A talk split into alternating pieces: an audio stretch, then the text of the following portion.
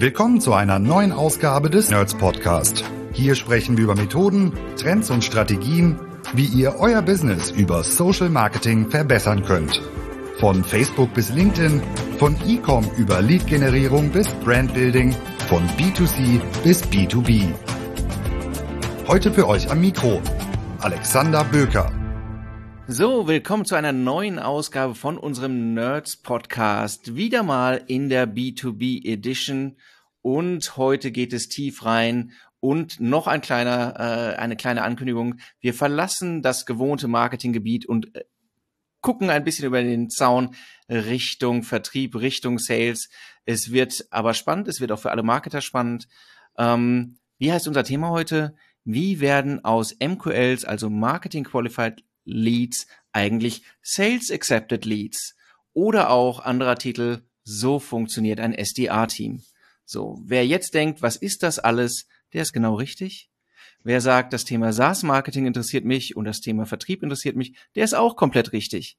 So, mit wem sprechen wir heute? Auf jeden Fall natürlich mit Maren. Hallo Maren. Hallo Alexander. So, spannendes Thema heute wieder. Ähm, Gib uns doch noch mal einen kurzen Abriss, warum reden wir überhaupt darüber? Genau. Also ich freue mich sehr auf diese Folge, weil, ähm, wie Alexander gerade schon angekündigt hat, wir verlassen so ein bisschen unsere ähm, ja sehr gut bekannten Gefilde der Lead-Generierung und gehen einen Schritt weiter.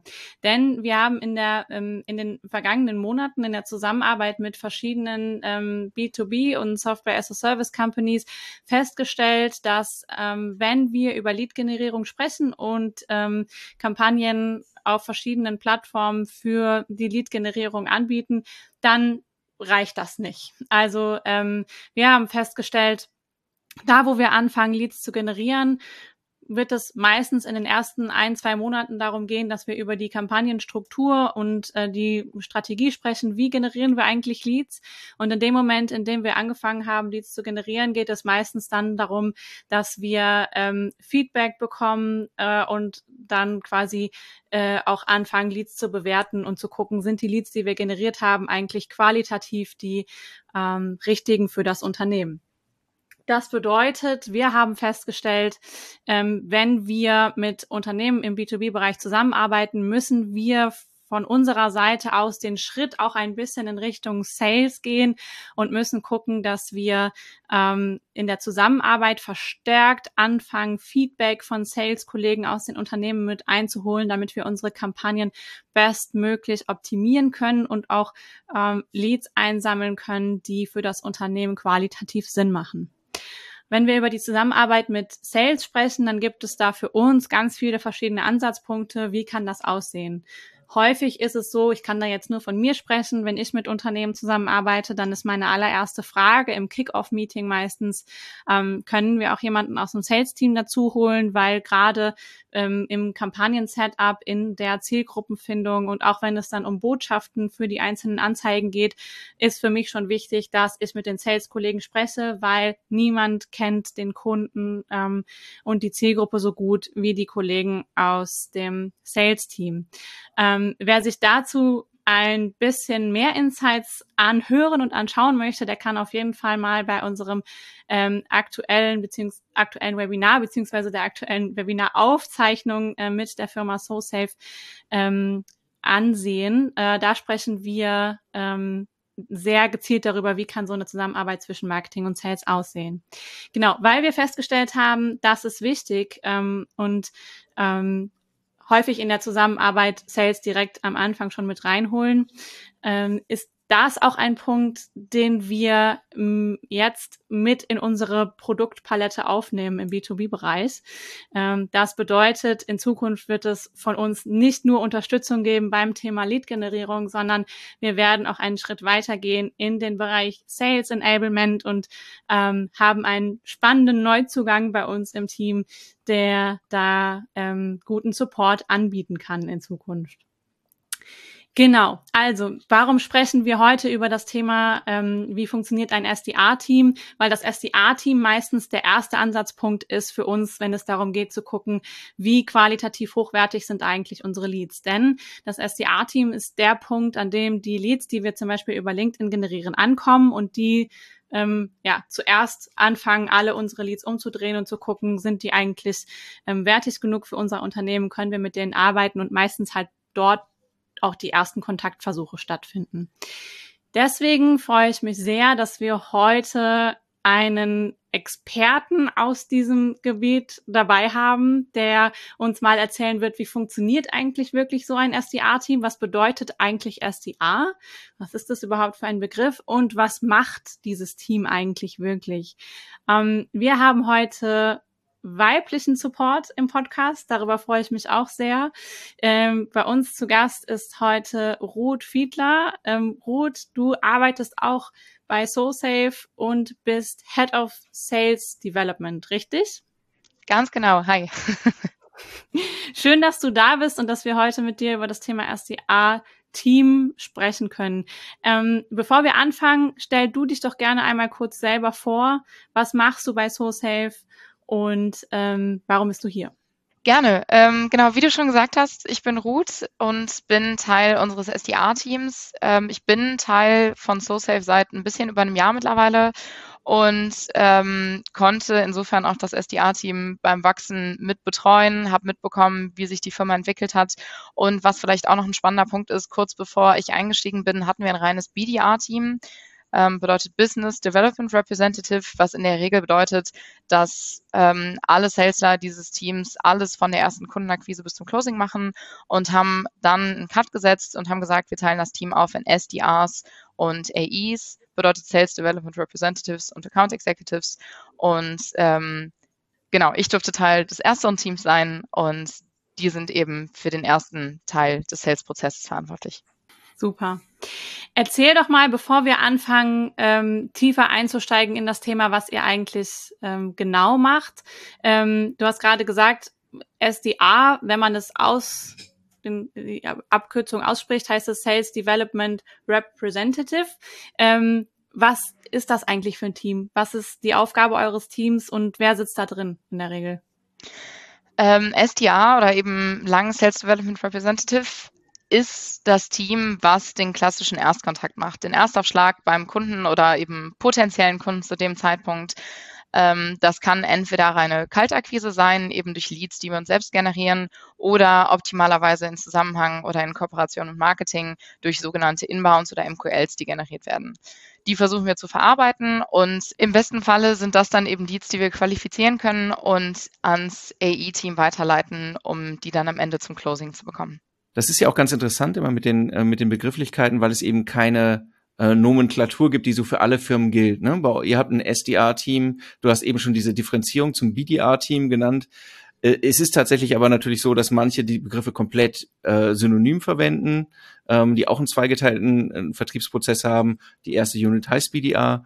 Äh, es gibt auch Kunden bei uns, mhm. die nennen die Rolle Account Scouts. Das ist so ein bisschen unterschiedlich. Auch die Zuordnung in der Organisation ist nicht immer ganz gleich. In den meisten Fällen würde ich sagen, Maren, korrigier mich, haben wir es halt in, äh, im Sales-Team verankert. Es gibt aber auch äh, SaaS-Organisationen, da ist die Rolle tatsächlich noch im Marketing, weil es so ein bisschen im äh, gefühlt im Übergang ist, ne? Von der einen Seite abholen, zur anderen rübergehen. Ja, ja, tatsächlich. Wir sehen irgendwie alle möglichen Kombinationen, also auch irgendwie alle möglichen Bezeichnungen für dieses Team.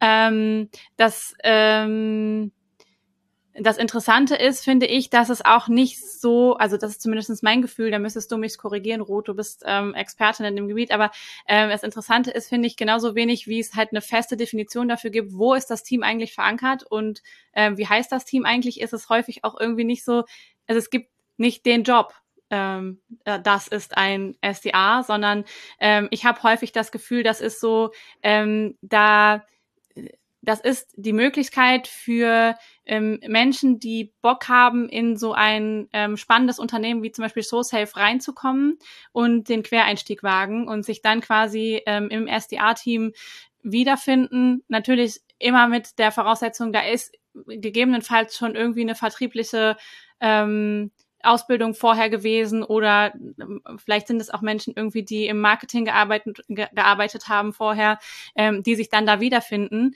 Aber im Prinzip ist es ja eigentlich so, ähm, also ihr seid ein sehr buntes Team, ähm, habe ich oft das Gefühl. Also wenn man sich so die Lebensläufe anguckt, ähm, und genauso bunt ist am Ende auch irgendwie so die, äh, die Aufgabenvielfalt, die ihr habt.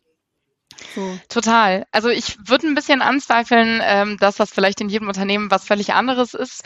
Denn natürlich ist die Aufgabe immer die gleiche und das ist eben der Erstkontakt beim Kunden und das Interesse wecken, Verständnis aufbringen für die Probleme, zu verstehen, was sind die Herausforderungen dahinter, um dann eben zu gucken, je nachdem, was für eine Lösung das Unternehmen anbietet, ähm, inwiefern die Lösung Probleme, vorhandene Probleme im Unternehmen lösen kann.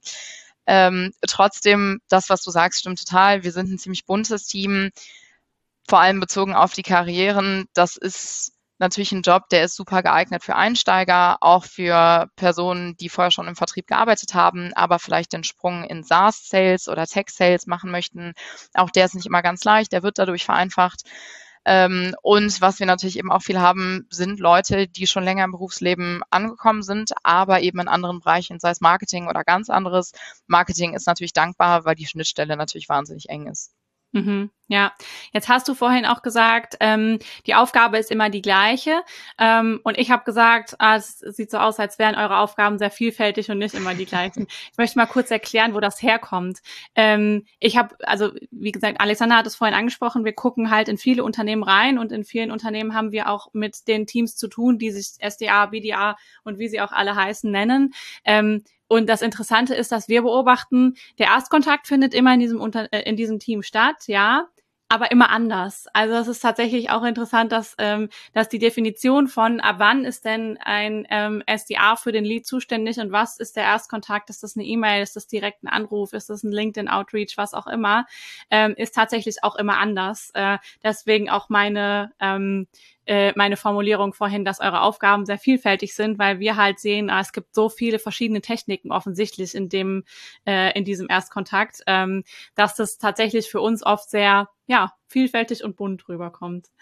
Ähm, Genau, was mich interessieren würde, ähm, wir haben äh, darüber gesprochen, ähm, Erstkontakt, also Stichwort Erstkontakt und Outreach. Ähm, erzähl doch mal ganz konkret für all diejenigen Hörer, die da draußen sitzen und jetzt immer noch nicht verstehen, was eigentlich, also was ihr eigentlich macht. Wie geht das? Also ihr bekommt irgendwie technisch gesehen ähm, Leads zugewiesen, die vom Marketing generiert werden.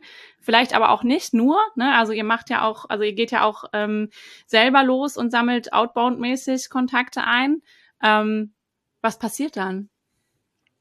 Ja, also der Blumenstrauß, den du eben angesprochen hast, der bunte Blumenstrauß deckt es, glaube ich, schon ganz gut ab. Ähm, Entweder gehen wir eben den Weg inbound oder den Weg outbound. Im ersten Schritt bedeutet inbound heißt, wir kriegen eben MQLs oder Leads vom Marketing-Team rübergeschoben. Bei denen gucken wir, passen die uns, passt die Datenqualität, sind das ähm, Ansprechpartner, mit denen wir arbeiten können. Und ähm, ab da ist der Weg eben ähnlich wie der beim Outbound. Outbound heißt einfach, das sind ähm, das sind Ansprechpartner, die vorher nicht mit uns interagiert haben, die kein Initiativinteresse an unserer Lösung gezeigt haben, bei denen wir aber der Meinung sind, auch die gilt es, vor Cyberangriffen zu schützen und deswegen passen die in unsere potenzielle Kundengruppe. Und ähm, die Arbeit ab da, ab der wir eben Ansprechpartner vorliegen haben, ist die gleiche. Bedeutet, wir versuchen mit denen in Kontakt zu treten und das sind eben verschiedene Channels und das ist vielleicht auch so ein bisschen der Punkt, der du meinst, der bei jedem Unternehmen so ein bisschen anders ist.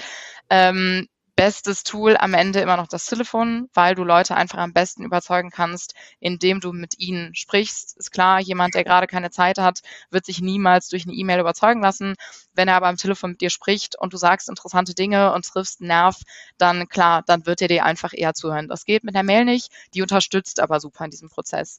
Und eben super wichtiges Thema und auch immer größer werdendes Thema, aber nicht unbedingt neu, ist Social Selling.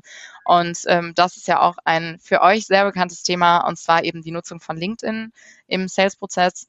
Das ist gerade in großen Unternehmen super, super hilfreich, weil du eben sogenannte Gatekeeper, also beispielsweise Rezeptionisten oder Rezeptionistinnen, nicht vorgeschaltet hast, die einmal vorfiltern, ist das für uns relevant oder nicht, sondern nur unmittelbar der Entscheidungsträger oder Ansprechpartner kann sagen, finde ich interessant, klicke ich drauf, interagiere ich, interagiere ich mit oder mache ich nicht.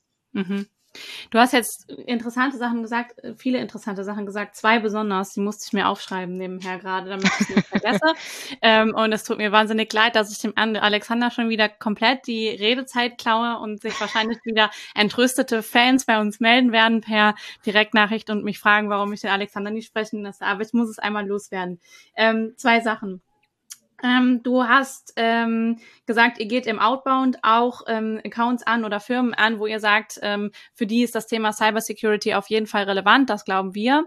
Ähm, das ist ja total spannend, ähm, weil das ist ja ein total guter Ansatzpunkt eigentlich ähm, für die Zusammenarbeit zwischen uns. Ne? Also nicht zwischen Nerds und dir, sondern zwischen Marketing und Sales, weil ihr habt da ja offensichtlich Accounts auf dem Schirm, die ihr angehen wollt, von denen ihr überzeugt seid. Für die sind wir eigentlich genau die richtige Lösung und die geht ihr an. Ähm, das heißt, in der Zusammenarbeit ähm, ist ja da schon ein ganz total guter Verknüpfungspunkt und Ansatzpunkt, dass man sagt, wir lassen uns von euch, also wir Marketingmenschen, äh, lassen uns von euch diese Informationen geben und versuchen dann quasi flankierend beispielsweise Kampagnen zu schalten, ähm, ähm, die genau diese Firmen dann auch ansprechen, damit ihr ein leichteres Spiel habt. Genau, also das ist super hilfreich für uns, wenn wir beispielsweise merken, dass gerade eine bestimmte Branche sehr gut konvertiert oder ähm, leider bei uns meistens mit nicht so schönen Nachrichten verbunden, dass eine Branche oder ein Bundesland beispielsweise sehr viel von ähm, Hackerangriffen heimgesucht wird, dann ist das natürlich für, für, uns leider ein sehr guter Angriffspunkt, um zu sagen, hey, Marketing-Team, schaltet doch mal eine Kampagne, die alle Unternehmen in dem Bereich abdeckt, die alle Unternehmen dieser Größenordnung abdeckt, alle Unternehmen dieser Branche abdeckt. Genau, das ist eine super hilfreiche Zusammenarbeit und super Ansatzpunkt. Eine Sache, die ähm, deine Kollegin Charlene, die bei uns im Webinar zu Besuch war, an der Stelle nochmal, also klare Empfehlung auch für alle Hörer, ähm, gesagt hat, ist mir, werde ich wahrscheinlich nie vergessen, auch zu dem Thema. Und zwar hat sie gesagt, ähm, wenn wir versuchen, Kontakte anzugehen und die haben noch nie was von SoSafe gehört, natürlich will dann keiner mit uns sprechen. Und ähm, deswegen ist natürlich das Thema Brand Awareness so wichtig das ist ja genau das, was du sagst. Ne? Also ihr geht ja quasi, ähm, ihr geht ja auf Accounts zu, von denen ihr überzeugt seid, die sind wichtig. Und ähm, was wir machen können an der Stelle oder was Marketing an der Stelle machen kann, ist einfach das zu unterstützen. Ne? Weil also gerade im, äh, im, äh, im SaaS-Bereich nicht nur auf SoSafe und Cybersecurity bezogen, sondern halt alle anderen SaaS-Unternehmen, die da draußen auch sind, ist es ja so, dass die Produkte oft hochpreisig sind oder ähm, es steht halt irgendwie eine lange Entscheiderkette da. Viele Menschen müssen überzeugt werden und gerade da ist dann halt das Thema Brand Awareness so wichtig. Ne? Also ähm, äh, dass man quasi im Marketing versucht, die Accounts zu bespielen, mit denen Sales gerade spricht, damit halt möglichst viele Touchpoints vorhanden sind und am Ende die Leute auch ans Telefon gehen, wenn das Team von der Root versucht anzurufen. Ja, ich glaube auch das ist ein super wichtiger Punkt, der manchmal vielleicht so ein bisschen in Vergessenheit gerät in dieser ganzen Inbound-Outbound-Thematik. Oft ist es eben nicht so, dass du mit reinen Outbounds oder reinen Inbounds arbeitest, ähm, sondern für uns ist super, super hilfreich, wenn wir im ersten Schritt ein Unternehmen outbounden, bedeutet, erster Aufschlag ist eben outbound, die haben nicht mit uns interagiert, dass dann im Nachgang eben auch Marketing, die anspricht, die versucht für uns zu gewinnen und die dann am Ende doch auf unsere Website aufmerksam werden, bei uns eine Anfrage stellen. Und ähm, das ist am Ende irgendwie die wichtigste Zusammenarbeit, die uns irgendwie am meisten hilft. Eben nicht klares, wird das Marketing zugeteilt, wird das Sales zugeteilt, sondern das ist der Kern der Zusammenarbeit. Dass es eben am Ende einfach nur darum geht, wird der Lead converted oder wird er nicht converted, egal wem es zugeschrieben wird und jeder sich dabei irgendwie unter die Arme greifen kann. Mhm. Danke dass du es nochmal gesagt hast. ähm, nein, weil das, weil das tatsächlich, glaube ich, ähm, äh, äh, im, in dem Webinar, das, das Maren angesprochen hat, geht es ja genau um die Erfolgsgeschichte, warum ist die möglich?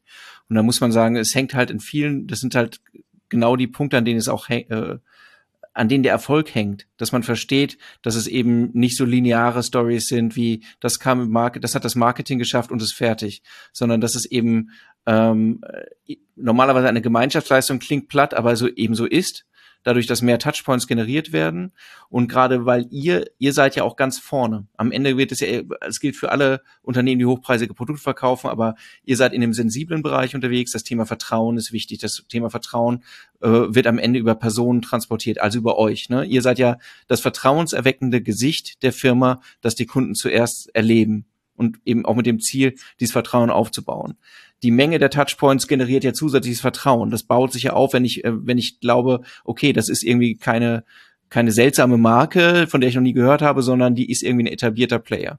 So, da unterstützt sich das Thema ja auch, da unterstützen sich die Themen auch. Und ich wollte noch mal eins sagen, warum ich auch großer Fan bin von dem ganzen Konstrukt. Ähm, die, wir, wir sagen immer, wir sprechen mit dem, mit dem Sales-Team, um wichtige Erkenntnisse zu gewinnen. Und wenn man, je weiter hinten man das äh, mit den Leuten, die am Ende den Abschluss machen, auch spricht, hört man natürlich, was sind die Argumente am Ende, die, die, die überzeugt haben. Aber ihr seid ja auch, ich meine, das ist Vor- und Nachteil zugleich. Ihr erlebt ja auch die Zurückweisung zu Beginn, so, also auch die Argumentation, warum es, warum es vielleicht nicht äh, funktioniert, warum jemand nicht interessiert ist. Und das sind halt so die, die puren Informationen, über potenzielle Kunden, ähm, warum sie begeistert sind, warum sie dranbleiben, aber eben auch warum sie abspringen, die am Ende so wichtig sind, auch für alle Marketingmaßnahmen. Ne? Und das, das kann man einfach nicht genug betonen, deswegen sage ich das jedes Mal. So. Ja, und ich glaube auch, wenn man es nicht ganz so prozessual betrachtet, ähm, ist auch einfach vielleicht bei unserer Lösung besonders, aber auch grundsätzlich irgendwie klar, jedes Unternehmen muss irgendwie gegen Cyberangriffe geschützt mhm. werden. Mhm. Und trotzdem ist es natürlich nicht so, dass jedes Mal, wenn du anrufst, derjenige, der das Telefon abnimmt, sagt, mega klasse, wir wollen jetzt kaufen, sondern auch das ist natürlich ein Entscheidungsprozess bei der Person. Der erste Aufschlag sagt dann vielleicht erstmal, ja, ist spannend, aber oh Gott, das und das und das muss ich auch alles noch im Hinterkopf behalten. Und das ist ja auch ein den Ansprechpartner begleiten von mhm. Marketing-Touchpoints über E-Mails, die wir schreiben, über Anrufe, die wir schreiben, über LinkedIn-Interaktionen. Und jeder einzelne Touchpoint ist dann ein Schritt weiter nach vorne zu, ja, finde ich doch interessant, gucken wir uns wahrscheinlich doch näher an, ach, das würde meinem Kollegen gefallen, den loop ich da nochmal rein, bis am Ende eben zu der Entscheidung, cool, machen wir, brauchen wir und geben da gerne das Budget frei. Du hast eben noch gesagt, ähm, äh, Maren hat ja schon mal gefragt, wie sieht der Ablauf so aus? Und du hast noch mal gesagt, hier, das Telefon ist der wichtigste Kontakt, aber auch das Thema Social Selling wird halt zunehmend wichtiger in dem, in dem Prozess. Also, ähm, so wie ich es jetzt verstehe, oder ne, ist es halt eine Erweiterung letztlich des, des Hand, des Werkzeugkastens, den du hast, ne, um, um das Ganze zu machen. Wie, ähm, wie gestaltet sich das denn für euch? Wir arbeiten größtenteils mit ähm, dem LinkedIn Sales Navigator und den kann ich aus eigener Erfahrung jedem nur ans Herz legen. Ähm, ist ein super Tool und hilft uns wahnsinnig auf zwei Ebenen. Einmal schlicht zur Recherche, weil du eben sehr schnell durchblicken kannst, was sind wirklich relevante Entscheidungsträger. Und in unserem speziellen Fall ist das eben oft die IT, kann aber beispielsweise auch HR sein, da es eben um Schulungssoftware geht. Und je nachdem, wie groß das Unternehmen ist, sind es eine sehr große Anzahl von Mitarbeitern in den Bereichen. Also da einen schnellen Überblick zu bekommen, wen wollen wir wirklich ansprechen und über wen kommen wir vielleicht schnell zu diesem Ansprechpartner, ist super, super hilfreich ähm, bedeutet einmal die reine Recherche, aber eben auch der Outreach selbst bedeutet, die Leute versuchen anzusprechen, sich mit denen zu connecten.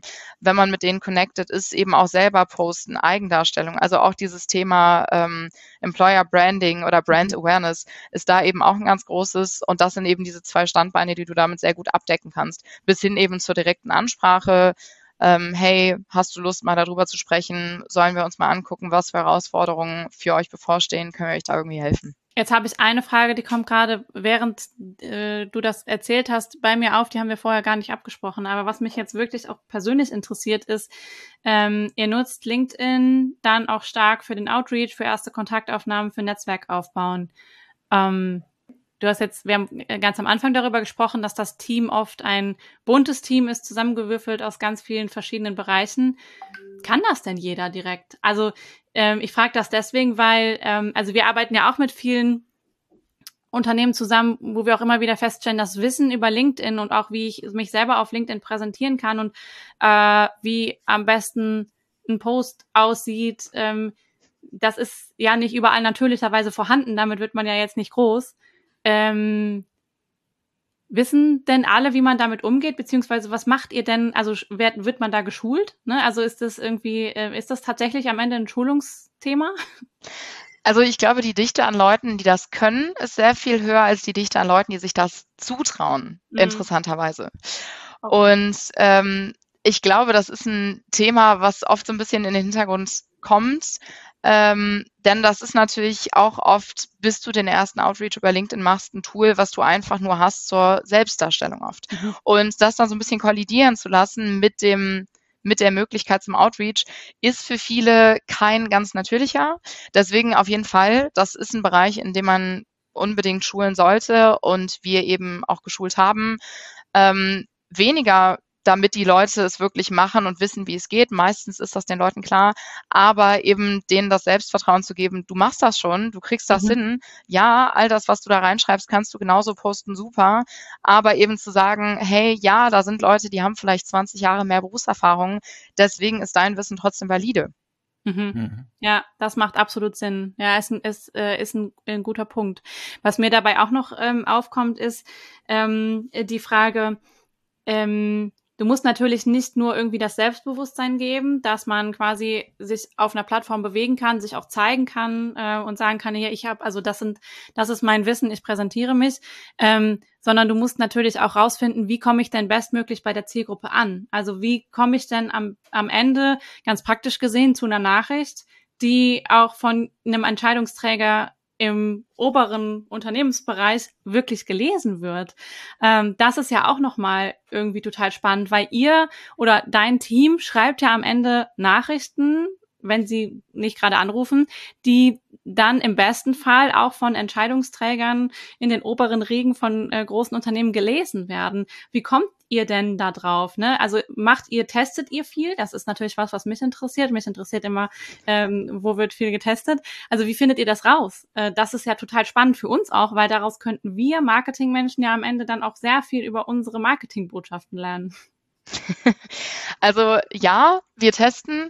Ähm, es ist aber doch meistens so, und das finde ich funktioniert überraschend gut bei LinkedIn, weil es eben kein E-Mail-Tool ist, mhm. sondern doch eben ein bisschen persönlicher, ein bisschen mehr in Richtung Social Network.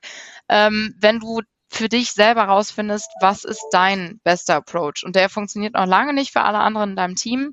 Bedeutet, jeder macht was sehr eigenes nach ähnlichen Aufbauten. Mhm. Was super funktioniert ist, und ich glaube, da erzähle ich aber niemandem was Neues, ähm, ist einen Satz mit reinzubringen, der irgendwie deutlich macht, ich war auf deinem Profil, ich verstehe, was dich interessiert oder ich verstehe, was dich gerade rumtreibt, sei es ein Post, der gerade von der Person veröffentlicht wurde, ein Kommentar unter einem Post von jemand anderem, der irgendwie relevant für unsere Thematik ist, auf der wir aufbauen können und sagen können, hey, ich habe gesehen, du hast das und das gepostet, ist ein super wichtiger Faktor. Wie wichtig ist das Thema bei euch? Können wir euch da irgendwie helfen? Das funktioniert tatsächlich wahnsinnig gut. Und ähm, auch das, glaube ich, ist nichts Neues, aber super wichtig, möglichst kurz halten. Denn man kennt es von einem selber und klar, die Leute, mit denen man spricht, haben meistens viel zu tun. Du hast keine Lust, eine ewig lange Nachricht zu lesen. Die muss dich irgendwie catchen. Das am besten, indem du dich einmal in diesem einen Satz wiederfindest und ansonsten irgendwie kurz sein, sympathisch sein. Es ist eben keine E-Mail und das funktioniert ganz gut.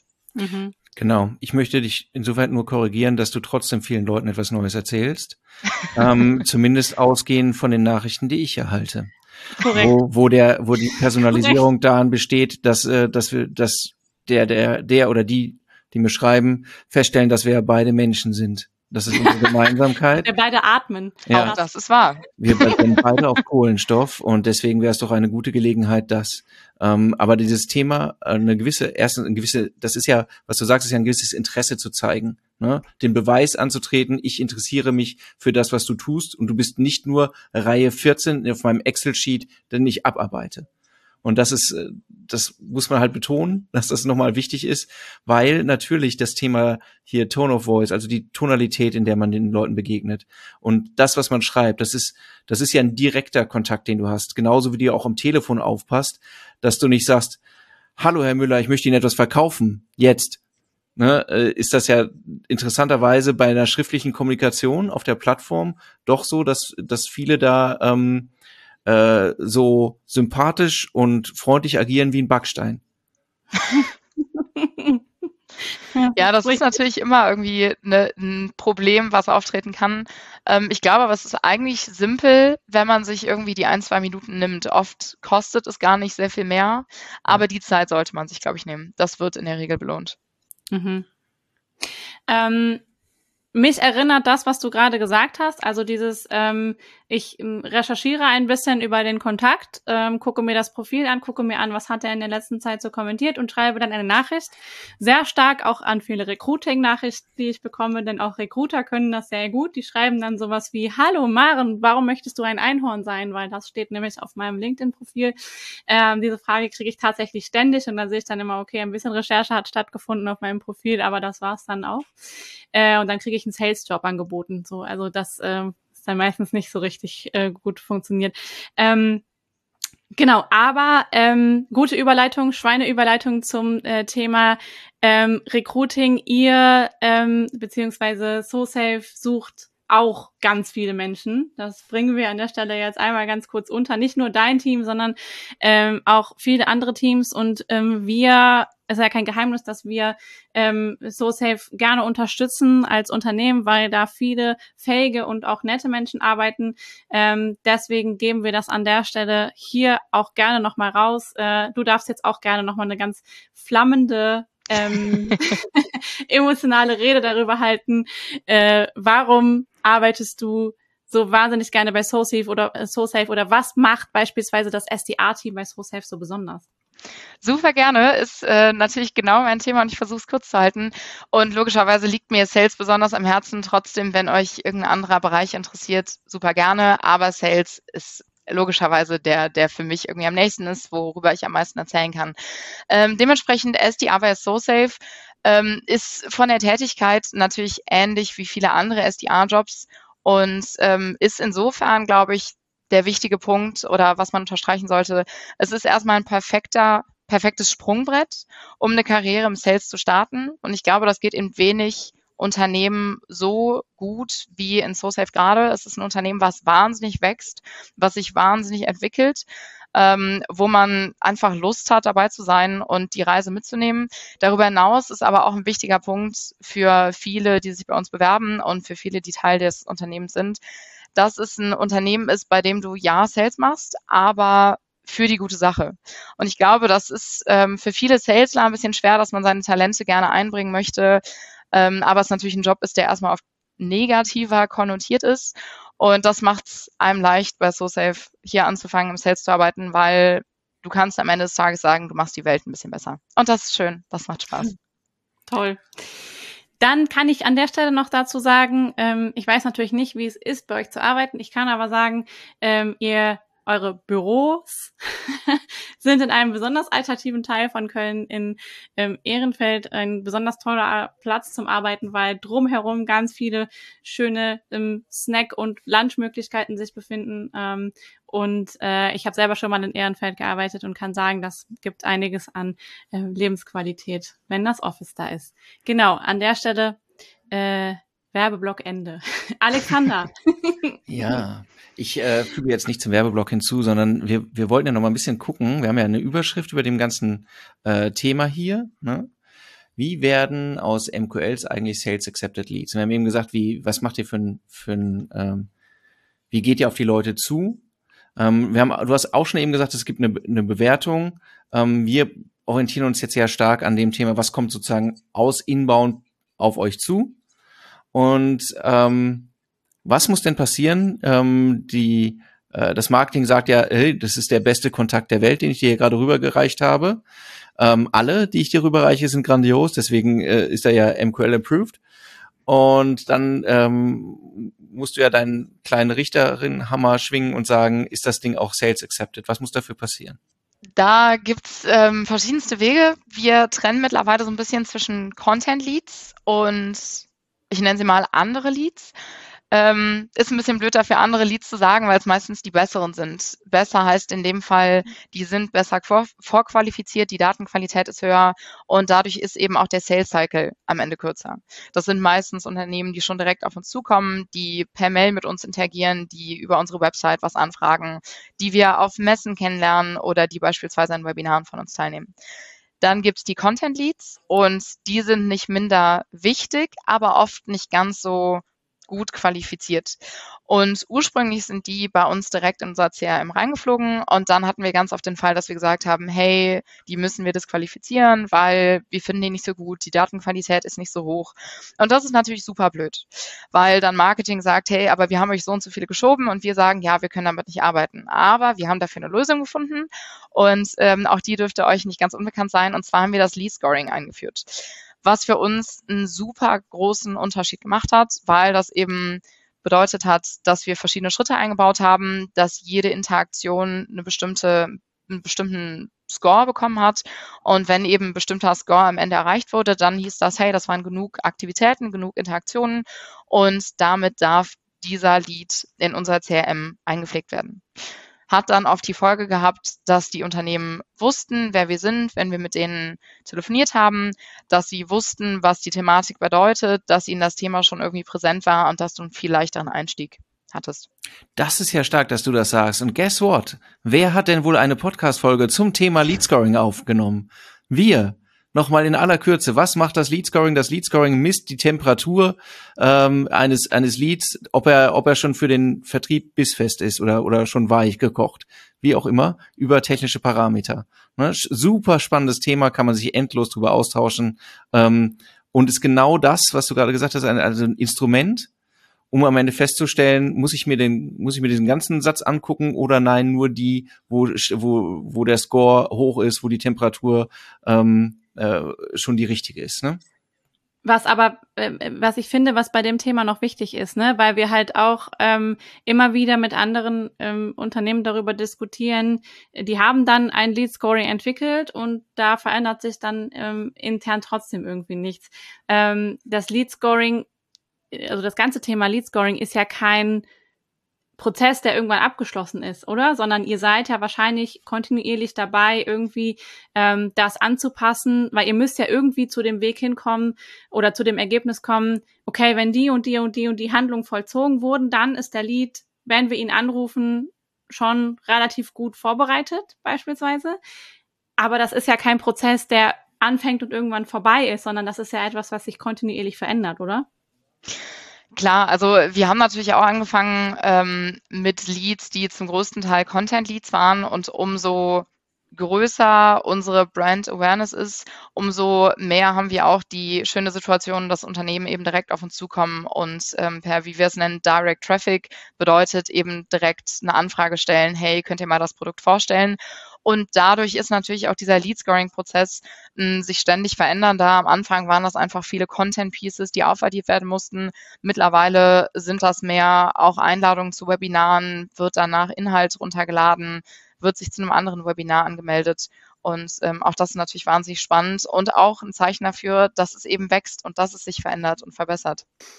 Das ist, finde ich, ähm, ein sehr schönes ähm, abschließendes Wort, oder Alexander? Also ähm, das Learning, was man daraus ziehen kann, ähm, aus dem, was du gerade gesagt hast, ist eigentlich, dass man als ähm, Unternehmen im äh, B2B und SaaS-Bereich Geduld braucht. Also wer anfängt, ähm, Leads zu generieren und sofort Ergebnisse erwartet, also sofort erwartet, dass die Leads, die wir halt über verschiedene Push-Marketing-Kanäle zum Beispiel generieren, dann in ähm, das SDA oder BDA-Team übergehen und dort konvertiert werden können, ähm, der wird sich definitiv in Geduld üben müssen, weil das, was du gerade gesagt hast, ne, wir brauchen eine bestimmte Bekanntheit.